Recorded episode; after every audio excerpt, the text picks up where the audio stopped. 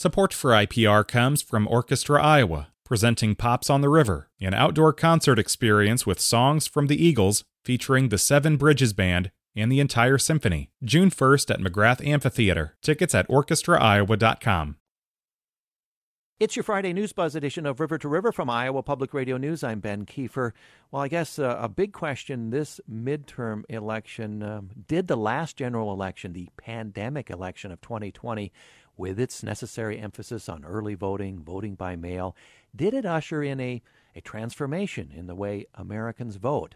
Now, as we're well into early voting in Iowa, across the country as well, in these 2022 midterm elections, some states across the country have seen a surge of voters casting ballots at in person voting sites and by mail. What about early voting trends here in Iowa? Let's find out by talking with a couple of county auditors in our state, one on our eastern border and one on the western border. Let's start off in Dubuque County on the Mississippi and talk with Kevin Dragotto. He's the Dubuque County Auditor. Kevin, thank you for joining us. Hi, Ben. Thanks for having me. Kevin, you haven't been Dubuque County Auditor very long, but uh, tell us uh, how does this compare based on what you know with voting in other recent midterm elections? I think what we're seeing here in Dubuque County is a uh, substantial decrease in early voting.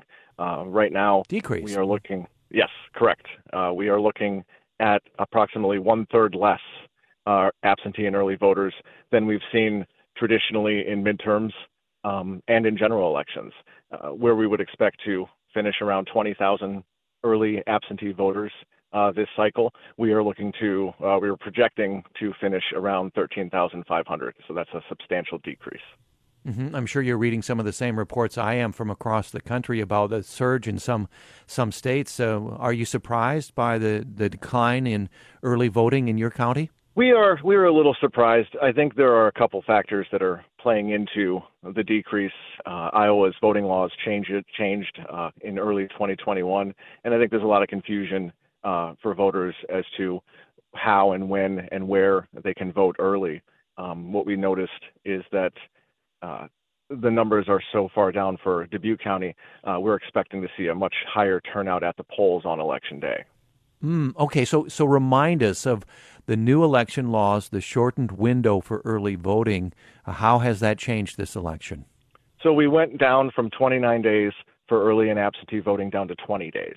And uh, when you look at the windows that the auditor's offices are allowed to mail out the absentee ballots, uh, we have a five day window in our office uh, and the other offices across the state that allow us to mail out those absentee ballots. Uh, that window started on October 19th and ended on October 24th. Um, so all the absentee ballots are sent and everything is out. And, and what we're looking at now is to uh, see how many people are coming in daily for early voting. Mm-hmm. You mentioned confusion by because of the new law. Uh, talk about that more. Why should there be any confusion? Well, if you think about it, your average voter is showing up to the polls once every two years. And uh, in the last three years, our election laws seem to be changing annually. And in order for anybody to get some sort of uh, regularity in where they're voting, how they're voting, uh, what the timing around the voting is, you need to have consistent laws.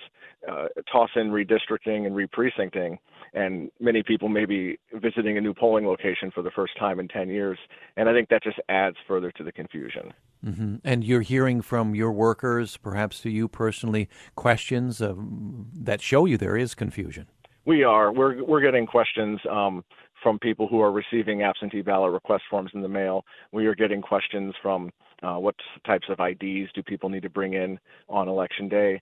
We had a surge of people this past Monday, uh, the 24th, uh, because a number of voters thought that was the last day they could vote. In reality, it was the last day they could request an absentee ballot. I think there is just a number of confusions out there right now. Yeah. Okay. Talk a little bit about the drop sites. If you have an absentee ballot, you can also drop it off. Uh, there's also satellite voting. Has that been reduced? The, the, number of drop boxes that are allowed in a county. Uh, what are you doing there? What are you seeing there? Yes. So the, the new legislation reduced the number of drop boxes that, that any county in the state can have to one. Um, so uh, in Dubuque County, our drop box is behind the courthouse. Uh, I would like to have more drop boxes spread throughout the county, given that we are on the furthest east of our county. Um, but the legislation uh, allows us to have one. Uh, as far as other ways that people can get absentee ballots back to us, they can drop it off to our office, they can put it in the mail. We typically recommend that if it's not in the mail by Thursday or Friday before the election, that they figure out a way to get it into our office in person. Mm-hmm. But but uh, do you think uh, with this decline that perhaps is attributable to new voting laws and some confusion there? Do you think it will be made up um, on election day? A higher turnout on election day will that transfer? You think? I, I certainly hope so. Um, I, am we're hopeful that it will transfer. Uh, we are prepared with all of our polling locations are well staffed. Uh, we are ready to go. Um, but I do think there is confusion. I think there's maybe a little bit of apathy. Um, we hear about elections almost on a daily basis, and we've been doing so for a number of years. Um, so hopefully, people will get past that, and, and we'll get the we'll get the turnout we need at the polls. You mentioned staffing. Any trouble recruiting enough poll workers, especially considering uh, these days and our hyper partisan political atmosphere? Yeah, we're still pretty lucky in Dubuque County. We started fairly early this year, um, and we implemented a couple new things. We advertised on social media platforms for poll workers, and then we implemented an online training tool. Uh, typically, a poll worker would have to take time off of work or school to come in and uh, and be trained. We've uh, we are allowed we are allowed now, and we have the capability to uh, do some online training with them. So they're taking courses online, taking quizzes, and those results are being uh, sent back to us. And that sort of makes it a little more uh, easy for people to uh, sign up to be a poll worker instead of taking three days off. They only need to take the one day off for election day. Yeah, and poll workers trained to deal with any, I guess, misbehavior at polls, right? We do. A component of our training this year is a de-escalation training and and just how to speak to people. And uh, so we train all of our poll workers uh, to uh, listen, to uh, to not uh, elevate their voices, to sort of try to diffuse any situations. And then we also uh, remind the public that their poll workers are their their people they're buying groceries from, or maybe their kids go to school together, or maybe they sit next to each other in church. So this is the epitome of what community is about. These are your your neighbors and your family and your friends who are working those polls. Yeah. Do you anticipate any problems with behavior? Um, you know, we hear reports from across the country of people, sort of self appointed poll watchers, people trying to intimidate in the guise of being a poll watcher. Any of that anticipated? We don't anticipate anything. That being said, we do plan for all uh, situations. Uh, we do have a couple of good party uh, chairs in, in Dubuque County. Uh, we've been working closely with them as to the lists of the poll watchers and making sure that everybody is aware of what poll watchers may and may not do. Um, like I said, I hope that we don't have any issues, but we are well prepared in case we, in the event that we do. Kevin Dragotto is the Dubuque County Auditor. Thank you very much for giving us the view from the east side of the state. Kevin, take care. Thank you, Ben.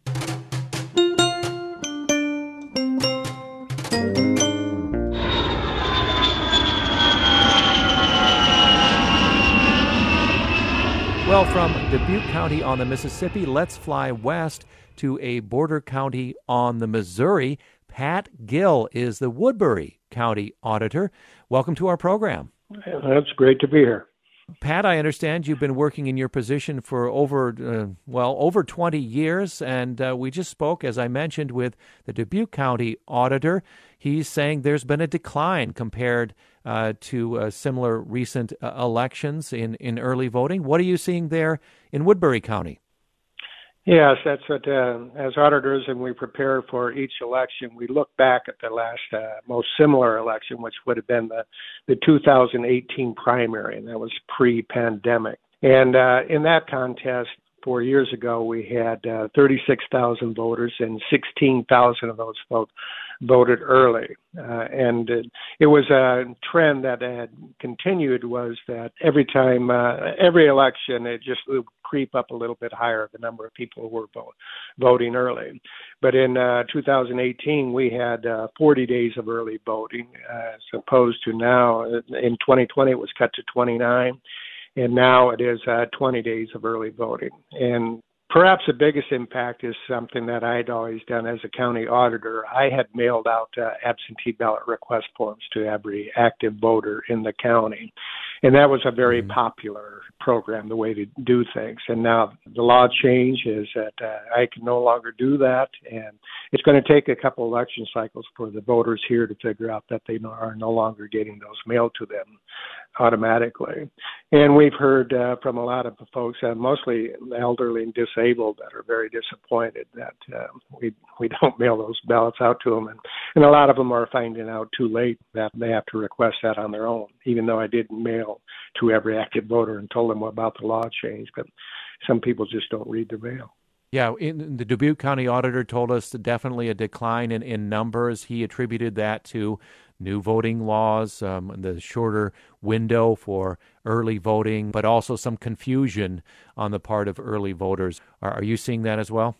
Yes, uh, people just uh, don't understand what the new uh, there's a new deadline. They used to be able to request the absentee ballot request forms right up until the day before. There was no limit, and now it's uh, 15 days, and so people we're still having them call uh, are calling our office now uh, trying to get a request form so that they can have a ballot mailed to them. And unfortunately, we can't do that anymore. We have about 7,000 requests that are out now. Um, and so I don't think we're going to be anywhere near the 16,000 early voters that we had in 2018. So it's going to have a big impact. And then the concern is is that uh, we have new uh, precincts and polling places because of the redistricting. So trying to get people to vote early, you know, to avoid any chaos or lines on election day. Yeah, do, do you think that the decline in early voting is due to just the interest in this election compared to 2018 or do you think it's it's really that there are some extra hurdles, some new laws to learn about? It's absolutely uh, the law change uh, because uh, I think there's um, at least as much, or if not more, than uh, what was occurring in 2018 as far as uh, that uh, gubernatorial year. Absolutely, that I believe that it is uh, the result of the legislative changes. And you you may only have one. What is it? One Dropbox per county, right? So that's a, a difference. I don't know from previous years. Yes, in uh, 2020 we had a drop box in the front of the courthouse. In uh, Sioux City, the Woodbury County Courthouse takes up a quarter block, so it's a very small courthouse footprint, and we have to, and the, the ballot box has to be uh, within that footprint. So we have one drive up uh, in the back the courthouse in an alley between City Hall and the courthouse. It's it's widely used, but it, people did. We had to remove the one that we had out front where people could just uh, walk up to it. Uh, another change that we've made since we had just 20 days, we are open all 20 days at the Long Lines Family Rec Center, which was petitioned by the League of Women Voters because I used to always do that on my own too. Now the auditor, due to the legislative change, cannot open up a early voting site, a satellite site on their own. It has to be petitioned for now. Pat, I'm, I'm, sure you've taken in all the news accounts of uh, polling on uh, worries on, on the part of Americans about you know fraudulent voting, election in, election integrity. What can you say to listeners who are, are worried uh, about the counting of, of ballots accurately? I've uh, encouraged them to, you know, educate themselves and take a look at the process. Uh, for instance, this morning we're having our public test, and that's testing our equipment. That is the tests that are done on our equipment, and as far as program before we deploy them to the polling place, we're having that at nine o'clock, and the Secretary of State Paul Pate is going to be here for that. And uh, it's good to call attention to that because people we rarely have anybody come to the public test so that they should come and uh, see how the ballots are uh, tested and they can they're free to put together their own test deck and run them through those machines to see how they record them. And then on the election day uh, the absentee process that's open to the public they should come and watch and see how the the teams uh, you know that are uh, party balanced uh, process those ballots and that they're counted through our central uh, count machine. And then afterwards, we have a post election audit that we don't know. The Secretary of State's office uh, draws a precinct randomly the day after the election. So there's no way that we know um, what uh, precinct is going to be counted. So we hand count uh, one precinct. And, and since we've been doing it the last several years, it's been 100% accurate as to the way the uh, machines count those ballots quickly before we say goodbye, any trouble recruiting enough poll workers uh, because of our political environment? Well, actually, we've done uh, pretty well with that, but uh, there are concerns. Uh, precinct collection officials have voiced concerns about security and that sort of things because they're hearing the same thing we all are. I, ha- I don't know of any uh, threats or anything like that that have been made in other areas of the country, but here um, we haven't heard any of that. But the precinct collection officials are concerned and they are talking about it. Okay, uh, Pat Gill, Woodbury County Auditor, thank you very much for giving us the view from the western side of the state, and uh, we wish you well, you and your your staff. Uh, take care, and thanks for this conversation, Pat. Yeah, thank you. I appreciate it. It truly was river to river going with uh, Dubuque and Woodbury County on opposite sides. appreciate it. All right. Thank it you. It was. Bye now. Bye. It's your Friday News Buzz edition of River to River from Iowa Public Radio News. I'm Ben Kiefer. Well, let's now check in with one of our state's political reporters, someone we like to turn to often here on River to River to find out what he's been covering in this final stretch of the midterm campaign. Stephen Gruber Miller is the State House and Politics reporter for the Des Moines Register. Hello again, Stephen. Hi, Ben. Well, redistricting, a big story in this election cycle, and Iowa's top Senate Republican pushing back on allegations that he doesn't live in the district he's been seeking to represent. Uh, you've been uh, covering this story. Uh, tell us, what is it about? Yeah, that's right. So the Iowa Constitution requires state senators and representatives to live in their district for at least 60 days before the election in order to be eligible to be a candidate there. And a report by KCRG TV and KCCI uh, reported that the condo that Senator Whitver says is registered to vote at and says he lives at in Grimes hadn't used water since February. Now, the senator since provided me with a water bill that shows there was a charge for a monthly period that ended in October, and he says, you know, he showed me his driver's license, says it's got the Grimes address on there. So he's saying he meets the requirements. He owns the home in Grimes, and that's where he lives. Mm-hmm. So, what are Democrats alleging here? They're alleging that what he may own the residence, but he doesn't reside there enough or at all. Yeah, they're saying he still lives in the home. He he also still owns an Ankeny, and, and he says he's changed his residence. And the law says that the county auditors can't essentially, you know, go follow up and, and track down information or claims that, that people's voter registration isn't correct. They have to treat everyone uniformly.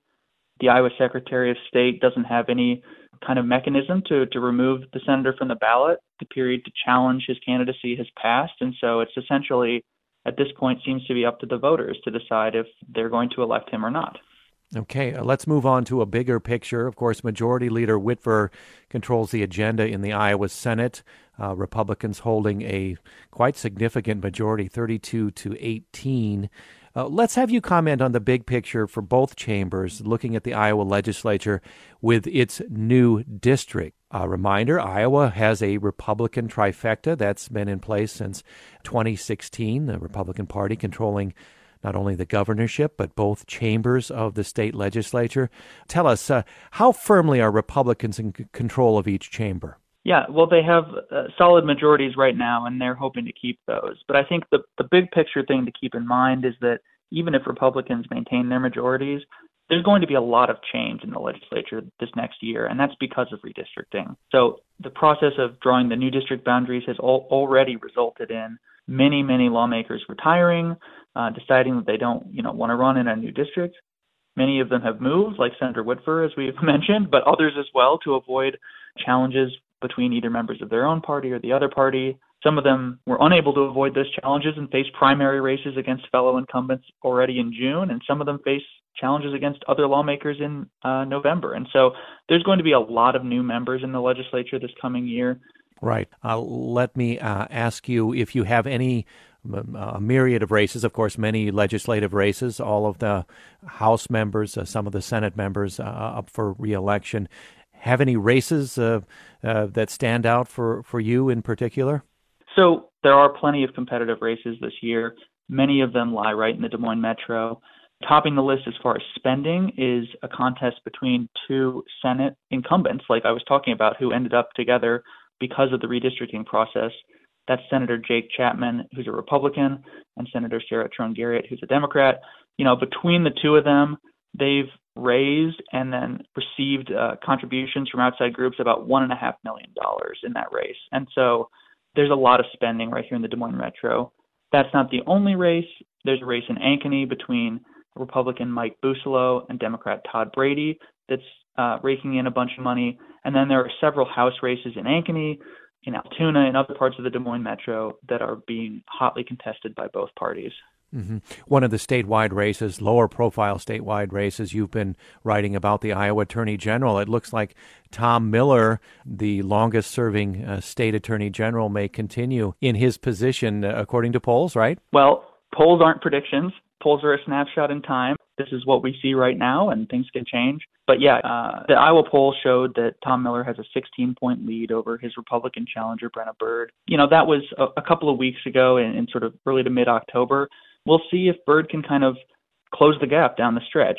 She's received a lot of money from national Republicans, you know, about $2 million from the Republican Attorney General's Association. Republicans really think that this is a good year for them and they want to be well positioned to potentially unseat Miller, who is the longest serving Attorney General in the country. And they're hopeful that they can uh, defeat him this year. But Miller, our polling shows, has the support of a small but potentially significant share of Republicans who have known him for a long time and potentially are used to voting for him.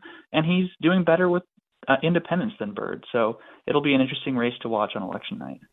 Stephen, once these midterms over, we know all too well we'll dive right into the next uh, election cycle, uh, looking toward the 2024 caucuses. And uh, you wrote about uh, a U.S. Senator, Marsha Blackburn, campaigning in Iowa this week, a Republican on behalf of Republican candidates. So I guess she, she though, denied that she was here because she's thinking about a run for the presidency, right? Yeah, this is a useful time for you know politicians to kind of come in and act as surrogates on behalf of their fellow elected officials, right? And so that's what we see Senator Blackburn doing here. She's a Republican from Tennessee, and she came to support Senator Grassley.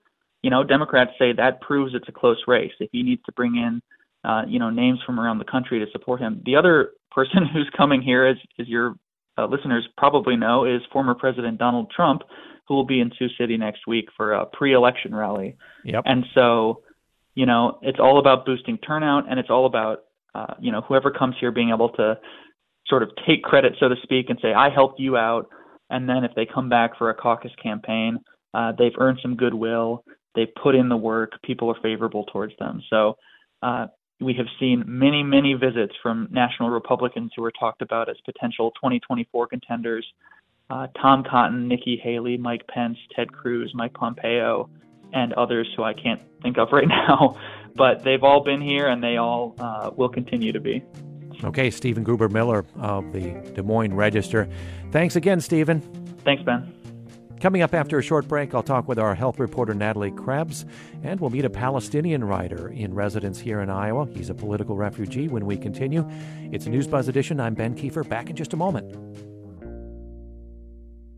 Support for IPR comes from Orchestra Iowa, presenting Pops on the River, an outdoor concert experience with songs from the Eagles featuring the Seven Bridges Band and the entire symphony. June 1st at McGrath Amphitheater. Tickets at orchestraiowa.com. Support for IPR comes from the Healing Room at Upstream Functional Medicine, offering medical spa services that support the body's natural ability to detoxify from environmental challenges. Learn more about the Healing Room at upstreamfm.com. It's your Friday News Buzz edition of River to River from Iowa Public Radio News. I'm Ben Kiefer. Federal law uh, bars many immigrants on visas, also on green cards, from getting Medicaid for their first five years in the country. Now, states can choose to opt people out of this waiting period when they're pregnant, but many Midwestern states haven't done this, and this leaves immigrants with few options for affordable prenatal care. Our health reporter, Natalie Krebs, has been looking into and reporting on the situation here in Iowa. Hi, Natalie. Hi, Ben. Tell us the story of the women immigrants in the state that uh, you looked after. Right. So the story is basically on this federal policy that dates back to the Welfare Reform Act that basically bars many immigrants on visas and some even have green cards from getting public assistance, and this includes Medicaid. Um, and so for this particular story, I looked at one group in particular, which is pregnant women. Um, so for this story, I looked at uh, spoke to EMBARC, which is a group that works with immigrants, particularly those from Myanmar. And then I also spoke to a woman from the Democratic Republic of the Congo about what it was like to come here um, on visas and then they were pregnant and essentially not able to get Medicaid just because of their immigration status, which meant they had very limited options for prenatal care. Yeah, tell us a little bit about the history of this law. It goes back a few decades, and and also what would be the rationale for uh, banning immigrants um, for five years from such services? Right. So the, that's what's odd about this is you really have to go back a bit. You have to go back to 1996 under President Bill Clinton's Welfare Reform Act. Um, this was a policy within that that basically barred uh, immigrants many immigrants who have visas and green cards um, from getting public assistance for their first five years in the country or until they became citizens. Um, so this includes Medicaid. Uh, you know, the, the public policy experts I spoke to said pretty much the only rationale behind this was to sort of generate a little bit of savings it's interesting. This was something President Clinton is on record saying he didn't really like this policy. He didn't really feel like it was fair to immigrants. He had kind of said he wanted to, quote, fix this before he left office. That never happened. It's still in effect today. You know, uh, basically, certain immigrants on visas and green cards are still banned from many forms of public assistance for their first five years in the country. Mm-hmm. So, so what are the options with this ban for five years for uh, immigrants who are pregnant? Um, how how do you how do you um, you know take care of the pregnancy uh, into the birth? Right. So, you know, um, pregnant immigrants and children reported were sort of put in this special category going back to 2009 when they were redoing the CHIP program. That's the children's insurance program, public insurance program for low income children, where they basically allowed states to opt these two groups out of it. Um, in in some states like Iowa, Iowa lawmakers back in 2009 opted to opt children out of this, and so children can get this coverage, but pregnant women can't. Um, Iowa lawmakers, for some reason, decided not to opt pregnant women out of this. So this leads us to today, which basically means you know women under this ban who can't obtain Medicaid have limited options, basically. You know, they can go to the ACA, that marketplace, but I, I've been told, you know, it's still too expensive. We're talking about high deductibles. It's still thousands of dollars, you know, even if you can get a plan under the ACA. Um, and outside of that, you know, if you don't have access to employer sponsored insurance, it's basically relying on free medical clinics for prenatal care. Yeah, and especially especially problematic for high risk pregn- pregnancies, for instance. Yeah, problematic for all kinds of pregnancies. But you know, I, I went to the Iowa City Free Medical Clinic, and and they really work to mirror you know the care that you get at other clinics like UIHC um, to their clientele they have there. But they they still have limited equipment, limited resources, which means when they see patients who have high risk pregnancies, you know, they're talking about wanting or needing extra tests for these women that are thousands of dollars or are needing extra alt this ultrasound equipment for in-depth ultrasounds they don't have and so it can be really difficult at these clinics you know to to get that extra prenatal care that high risk patients need yeah any outlook uh, for better conditions uh, for the future for immigrant uh, women well, I mean, this it, it's up to state lawmakers. Um, they're the ones that have the power to to be able to change this provision. Um, to be able to write policy that would allow pregnant women to be opted in. Um, other policy experts told me there could just be general reform, you know, that would change this five year ban in general for immigrants. Um, so it's it's really up to policymakers as to whether or not they want to kind of change this current policy that's been in place for decades. Okay, an interesting uh, sort of wrinkle in our health care for immigrants. Um, thank you for reporting on it, uh, Natalie Krebs, IPR health reporter. Thanks, Ben. It's your Friday News Buzz edition of River to River from Iowa Public Radio News. I'm Ben Kiefer. Established writers from some 30 countries around the world are nearing the end of their residency here in Iowa. They've been here for about two months, connecting with each other and also connecting with audiences during their many events in person and online. It's part of the University of Iowa's International Writing Program. Uh, they've had been having writers' residencies since uh, going way back to the late 1960s. And in this latest batch, we've been getting to know some of the writers here on River to River. Let's meet Ghayath Almadhoun. He is a Palestinian poet and filmmaker born in Damascus.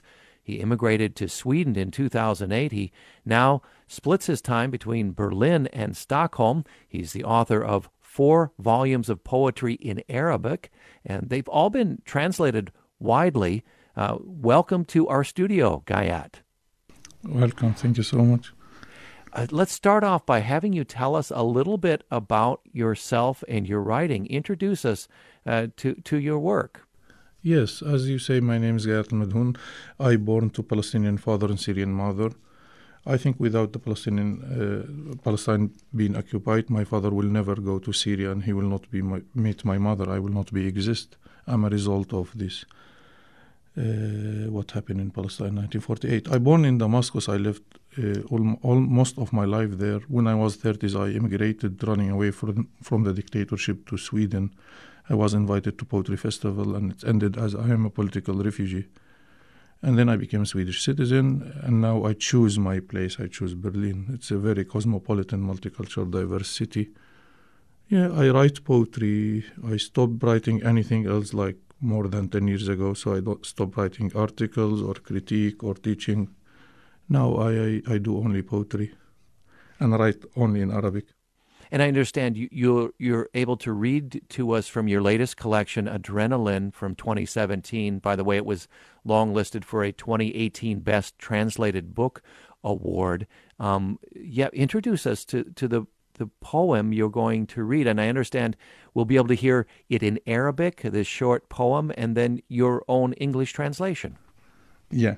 So this poem called The Details, it's written in 2012 and published in my third uh, Arabic book, and then it's appeared in uh, Adrenaline in the English translation because Adrenaline have poems from three uh, of my books.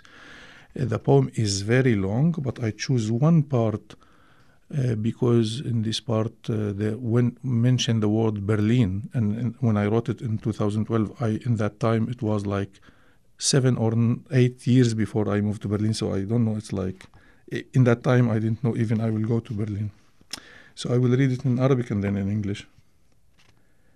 في مدينة أعيد إعمارها مثل برلين يكمن السر الذي يعرفه الجميع وهو أن ال... لا لن أكرر ما هو معروف لكنني سأخبركم بما لا تعرفون ليست مشكلة الحرب في من يموتون مشكلتها في من يبقون أحياء بعدها. And now the English. In a reconstructed city like Berlin lies a secret that everyone knows, which is that the. No. I will not repeat what is known, but I will tell you something you don't know. The problem with war is not those who die. The problem is those who remain alive after the war. Hmm. Very powerful words there. Um, uh, Ghayath, uh, you're, I understand you're, you're writing very many that much um, focuses on war and destruction, as we heard there death, um, exile, and homesickness. You are a political refugee, as you, you mentioned. How much of your writing is autobiographical, drawn from your own experiences? Hmm. Actually, ev- everything, because I believe that literature and art reflect uh, our memories and experience. It didn't reflect it like a mirror, uh, but like a broken mirror. So when you got from what you got from literature is like small parts from here and there in a very uh, problematic way that they give the meaning in a deep way. And I always uh, say when people say for me that your poetry is political, immediately I say, no, this is not politics. This is my life. Because the, the writer and the artist have the right to reflect his life.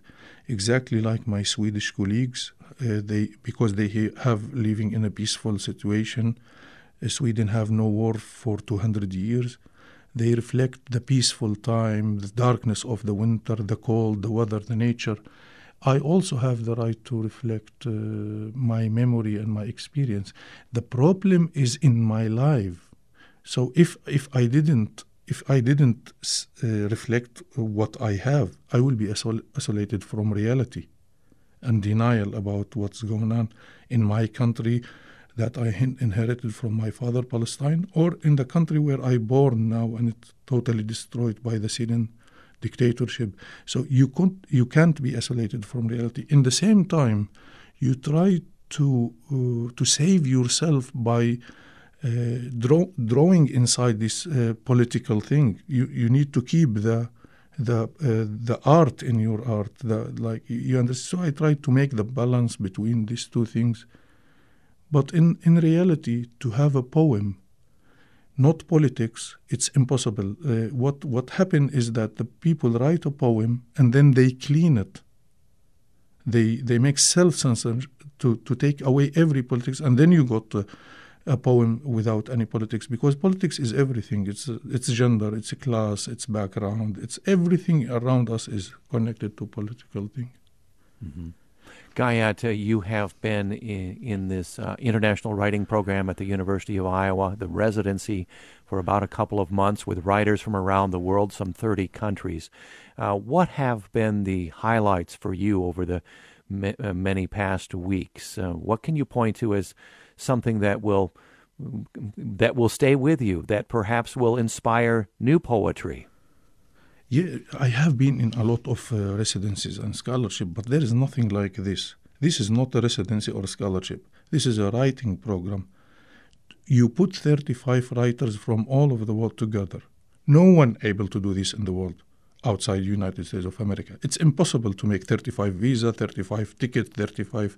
It's impossible. It's like it's one you you got this one time in in your life. And I was really lucky to be here and to meet all these great writers who, like, you, what I learned in these uh, 10 weeks from my colleagues is unbelievable.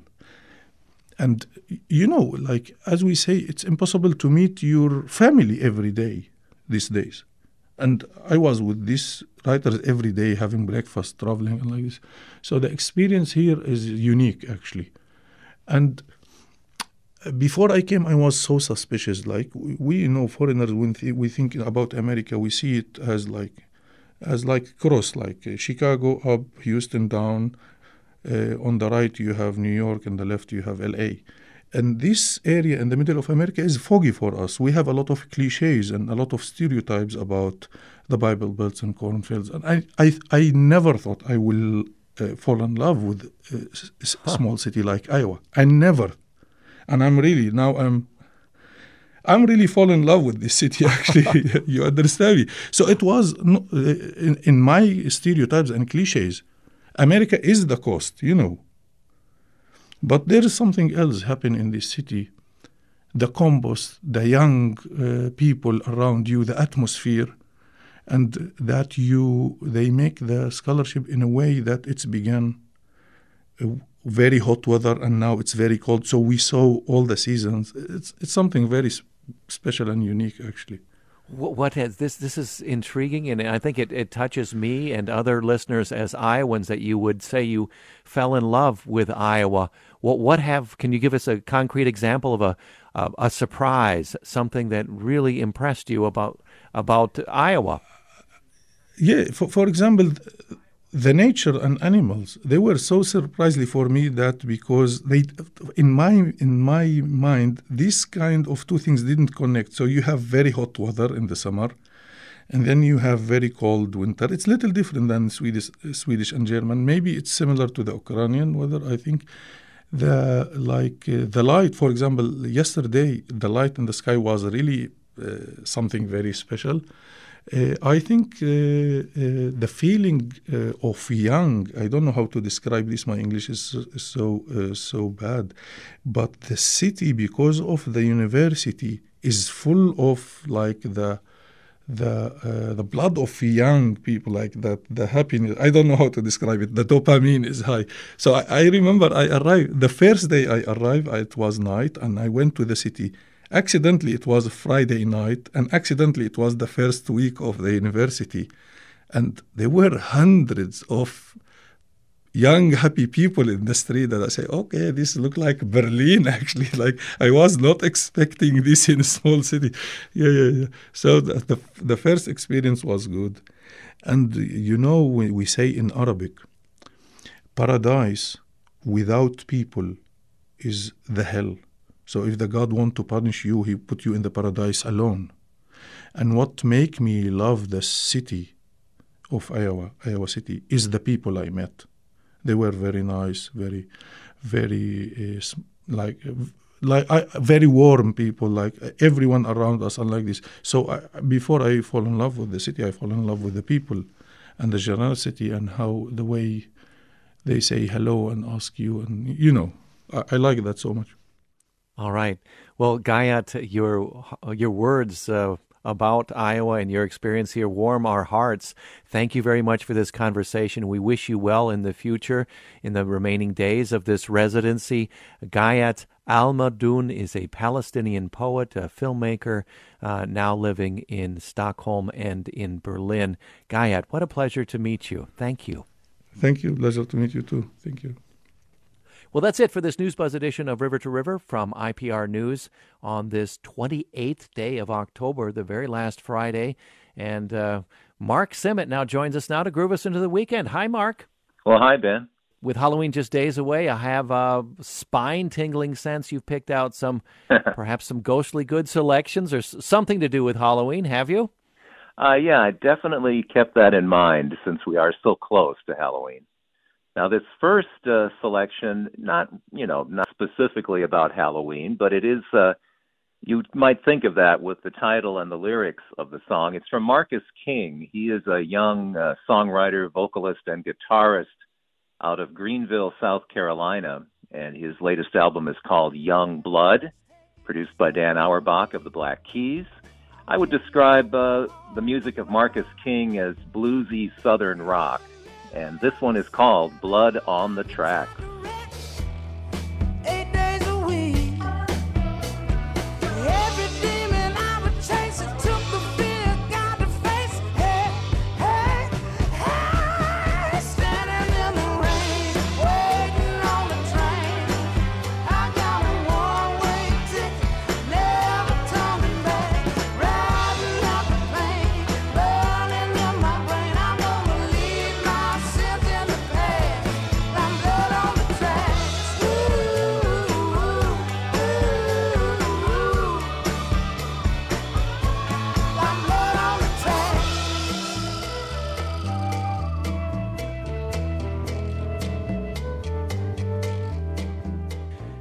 Blood on the Tracks. Marcus King there. Nice selection, Mark. We have time for one more. Well, this one is uh, more directly related to actual Halloween. It's from the British band Muse. They've been around for a couple of decades or so. Their music harkens back to the uh, rock of the 70s and 80s, I think, safe to say. And their new album is Will of the People, and this is a, a rather dramatic, over the top rock song, and it's called You Make Me Feel Like It's Halloween.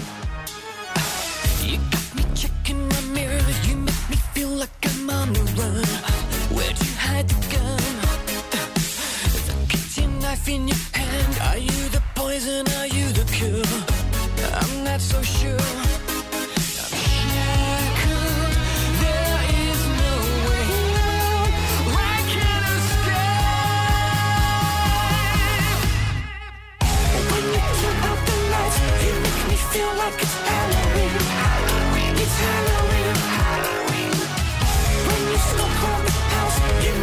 feel like it's Halloween. Halloween. It's Halloween. Halloween. You cut me off from my friends. You cut me off from my family. I'm in misery.